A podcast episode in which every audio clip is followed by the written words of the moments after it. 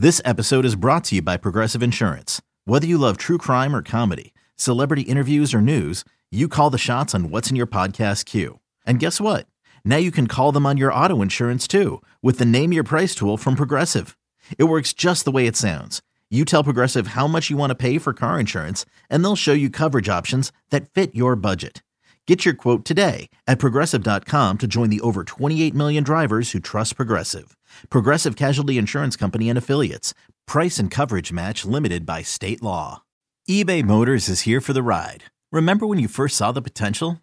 And then through some elbow grease, fresh installs, and a whole lot of love, you transformed 100,000 miles and a body full of rust into a drive that's all your own.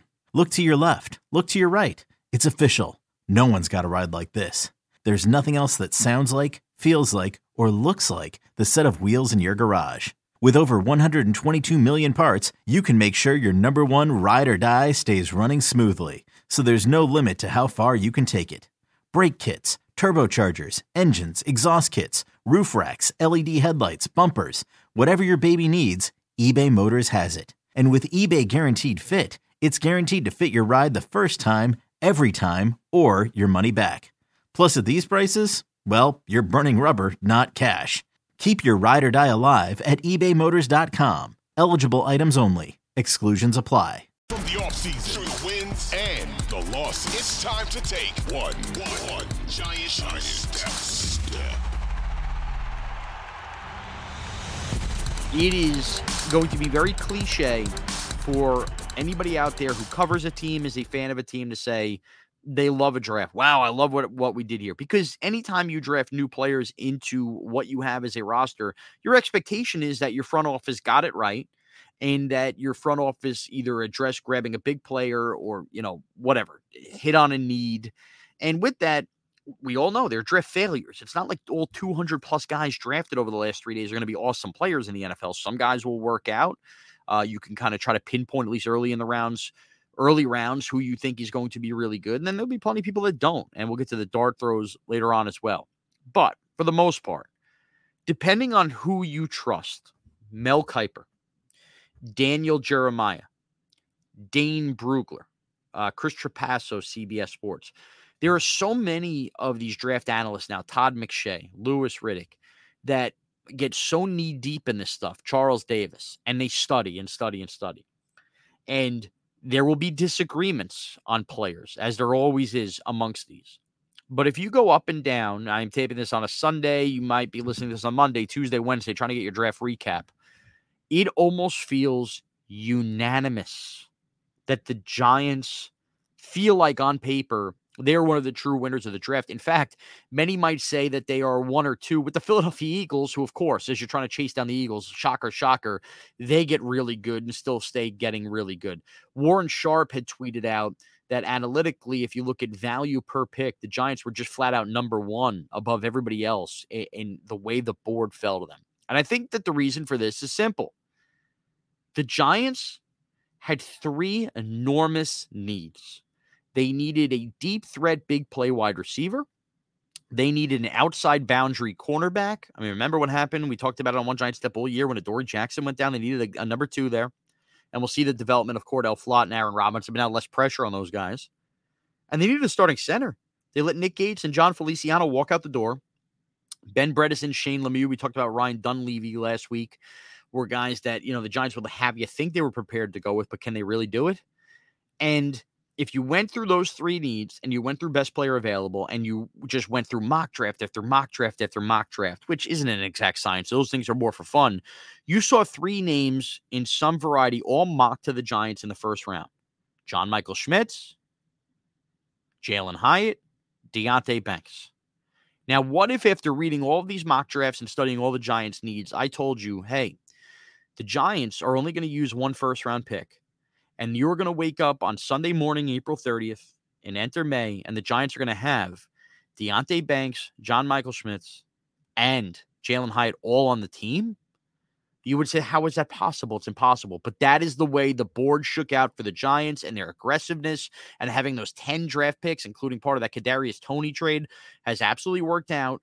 The Giants end up using a first, second, and third round pick on all three of those guys, and it, it's almost unfathomable how this happened. So let's start with night number one Deonte Banks, cornerback, Maryland. You saw the excitement on Wink Martindale's. He was basically bear hugging Joe Schoen when Deonte Banks was drafted by the Giants. Now, I, for one, will tell you I never expected Joey Porter to slide. He ends up sliding into the first pick of the second round where the Steelers take him as I saw Porter begin to slide, uh, to me, it felt like a no brainer that that's where the Giants should go. But clearly, Deonte Banks was the guy they circled because it's also about the skill set and playing in Wink Martindale's defense. He's one of the freak athletes of the draft. And corners will struggle unless your name is Sauce Gardner in their rookie year. So I'm sure he will have his bumps. But they he should have the athletic skill set to be the number two corner on the Giants this year. Okay, maybe he'll gamble. That's some of his weaknesses. When he gambles, he gets beat bad. But overall, his athleticism should help him shine. And I think Wink Martindale will put him into a position to succeed. And now suddenly you look at the giant cornerback room. Okay, Deonte Banks and Adoree Jackson, your day one starters. You feel pretty good. You'll deal with the growing pains. Cordell Flott, you spent the third round pick on last year. Aaron Robinson the year before, different regime, coming back off injury. Do they keep Darnay Holmes? I mean, do they keep Darius Williams? Suddenly now the corner room feels deeper because you took a corner in the first round. So that feels feels like a slam dunk. But when round two happens, I think there was some thought and there was a lot of discussion all day on Friday. I know I had it with plenty of friends. I, I follow the Giant stuff on social media, Big Blue Interactive. I saw you guys all chatting it up, all of our great listeners. Where do the Giants go in round two? Will it have to be wide receiver? With names like Cedric Tillman and and, and Jalin Hyatt out there, um, Josh Downs out there. Will it have to be center? Tippmann and, and Schmitz, neither of them went in the first round. So that was a big fight between Giant fans. It felt like it had to be one of them. And I probably would have been good with either, but my lean was center. And as the picks started to come in, some surprising names go. And then the Jets take Tippmann out of Wisconsin, the center, meaning only one of the big two centers was left, and that was John Michael Schmitz. And I thought to myself, geez, did the Giants trade up again to secure this? They don't. They sit and they wait, and picks keep coming. And then they get to 57. And a couple of those receivers are still there. And there's John Michael Schmitz. And the Giants run the card up and they get their center. He is not going to be an athletic pulling type center. He is an anchor down in the middle of that line, is John Michael Schmitz, center out of Minnesota. And why I thought that should be the pick in round two, and why I believe the Giants thought it should be, is you don't want to react to what other teams around you are doing, but let's be real. I mean, the Giants got eaten alive in the interior line, especially when they play a team like Philadelphia, who, oh, by the way, now as Jalen Carter and Jordan Davis eating the middle of the line, when the Giants lost, it was so much of their offense was just destroyed in the middle of that line. Now, you hope that Josh Ezeudu could step up as a guard. Ben Bredeson, you could take the next step. Mark Glowinski, you're probably stuck with for another year. But when you think about the whole key to next year, and we'll get to this as one giant step goes on in the offseason, might be Evan Neal at right tackle. Andrew Thomas is one of the best left tackles in football, and that was the guy you knew you had.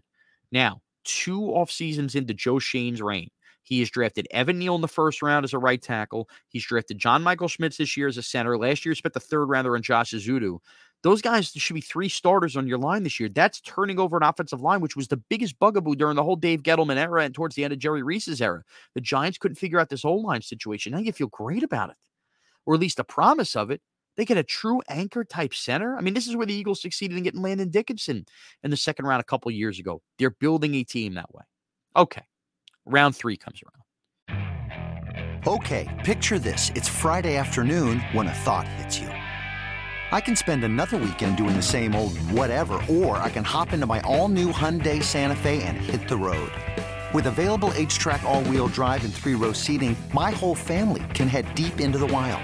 Conquer the weekend in the all new Hyundai Santa Fe. Visit HyundaiUSA.com or call 562 for more details. Hyundai, there's joy in every journey. You're sitting there like I am. I had uh, gone out to dinner a little earlier, pre-draft, pre the Giants pick with my family. I got a belly full of soppressata and some truffalini sauce, some good pasta I had. The old unbuttoning the pants, remote in the hand, uh, going around the hockey, the baseball, of course, watching the draft. I look up and it was one of those things where I'd missed the first couple picks of the second round live. Like, wow, Jalin Hyatt's still there. Cedric Tillman, wide receiver of Tennessee, they're still there how what is going on with this draft? I mean, it, you know, of course, when the Lions are using the 12th overall pick on a running back, things can alter. What is going on with this draft? Why are these guys falling? And then round three comes around. And out of nowhere, you get the alert. The Giants have traded up. They trade up with the Rams, give up their fourth round pick, the Giants do, plus flop their threes, and the Giants select Jalin Hyatt. Wow. My that was immediately my reaction was wow. And right now, before we get into what exactly transpired, I've read Mel Kiper said between Jalin Hyatt, John Michael Schmitz, and Deonte Banks, three of his top 46 prospects. Daniel Jeremiah, three of his top 50 prospects.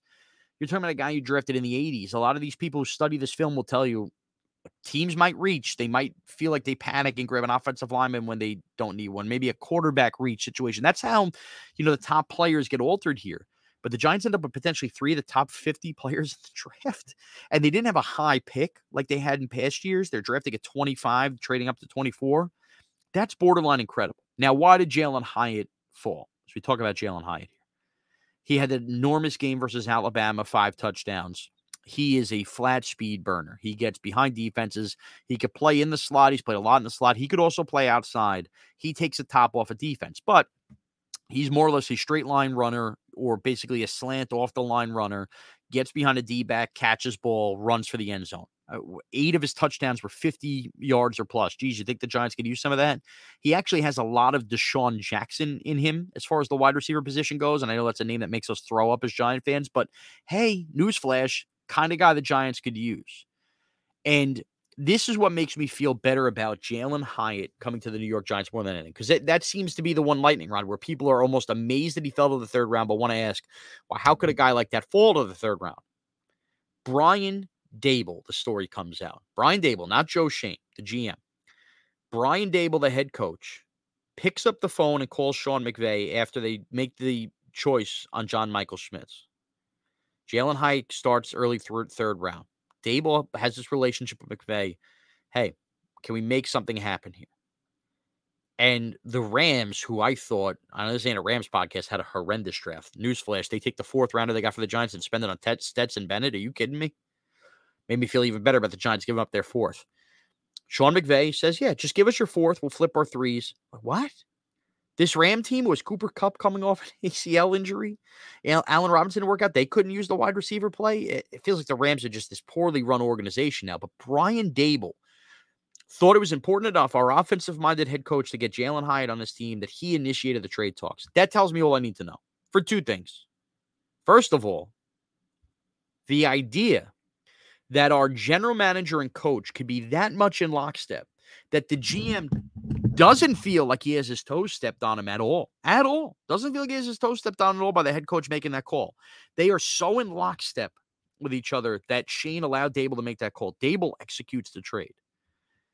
And for all the flaws that Jalin Hyatt's game might have, the fact that that offensive minded head coach thought it was important enough that he make the phone call to make sure the Giants drafted Hyatt tells me all I need to know. He thinks he could use him in a big way. They get Wink Martindale, the corner he wanted in round one. They get Daboll and Kafka, the receiver they wanted in round three. And I don't know when Jalin Hyatt will be a starter. It may not be week one. Maybe it's late October as he tries to learn the playbook. Because again, you want to get him more nuanced as a route runner. But you look at this Giant team last year, and we talked about all of the problems with the weapons and how unfair it was to judge Daniel Jones. They took the Kadarius Toney trade and turned that third round pick into Darren Waller. Now, with all those picks they accumulated in the back end, they felt comfortable enough moving up twice to get themselves a starting corner, to get themselves a, a burner on offense in Jalin Hyatt. This team now has a guy who could flat out game plan for, take a top off the defense, even if he is a one trick pony in Hyatt. They have Darren Waller can also go deep. That's going to soften everything for the run game with Saquon Barkley, and we'll get to more on the run game in just a moment. And to hopefully improve that interior presence on the offensive line with John Michael Schmitz, have him you know, basically have that great relationship with Daniel Jones and be an anchor in the middle, make him feel more comfortable with the middle pressure. I, I don't know how you wake up today on Sunday, Monday, too, whenever you're listening to this and aren't smiling year to year going, oh my goodness, things have really changed for the Giants. Really, really changed. Their general manager is now playing chess while the other ones are playing checkers. I mean, Bill Belichick has taken kickers and punters to spend two of his picks on, on draft picks like that. 49ers, as well run as they are. I mean, what are they doing taking a kick early? The Jets in round one watch the four offensive linemen go in front of them. It's almost like they don't know what to do. The Lions are doing the electric boogaloo for drafting a uh, running back 12th overall. It was so refreshing to watch these other war rooms and go, wow, what are they doing? And know that the Giants suddenly feel like one of the most well run organizations in football. And this draft, I think, rubber stamped that. Now, could Banks, Hyatt, and Schmitz all turn out to be busts? Well, of course, that's part of the NFL, right? I mean, guys you think are going to be great sometimes always aren't.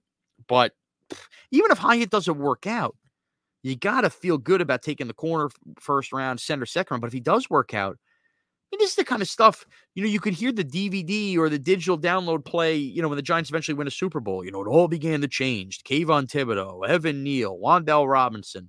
Think about what they've done here. Think about what Joe Schoen has done and Brian Daboll. Their wide receiver room now has Isaiah Hodgins off the scrap heap, Jalin Hyatt as a draft pick. Added Darren Waller, added Daniel Bellinger to the tight end room.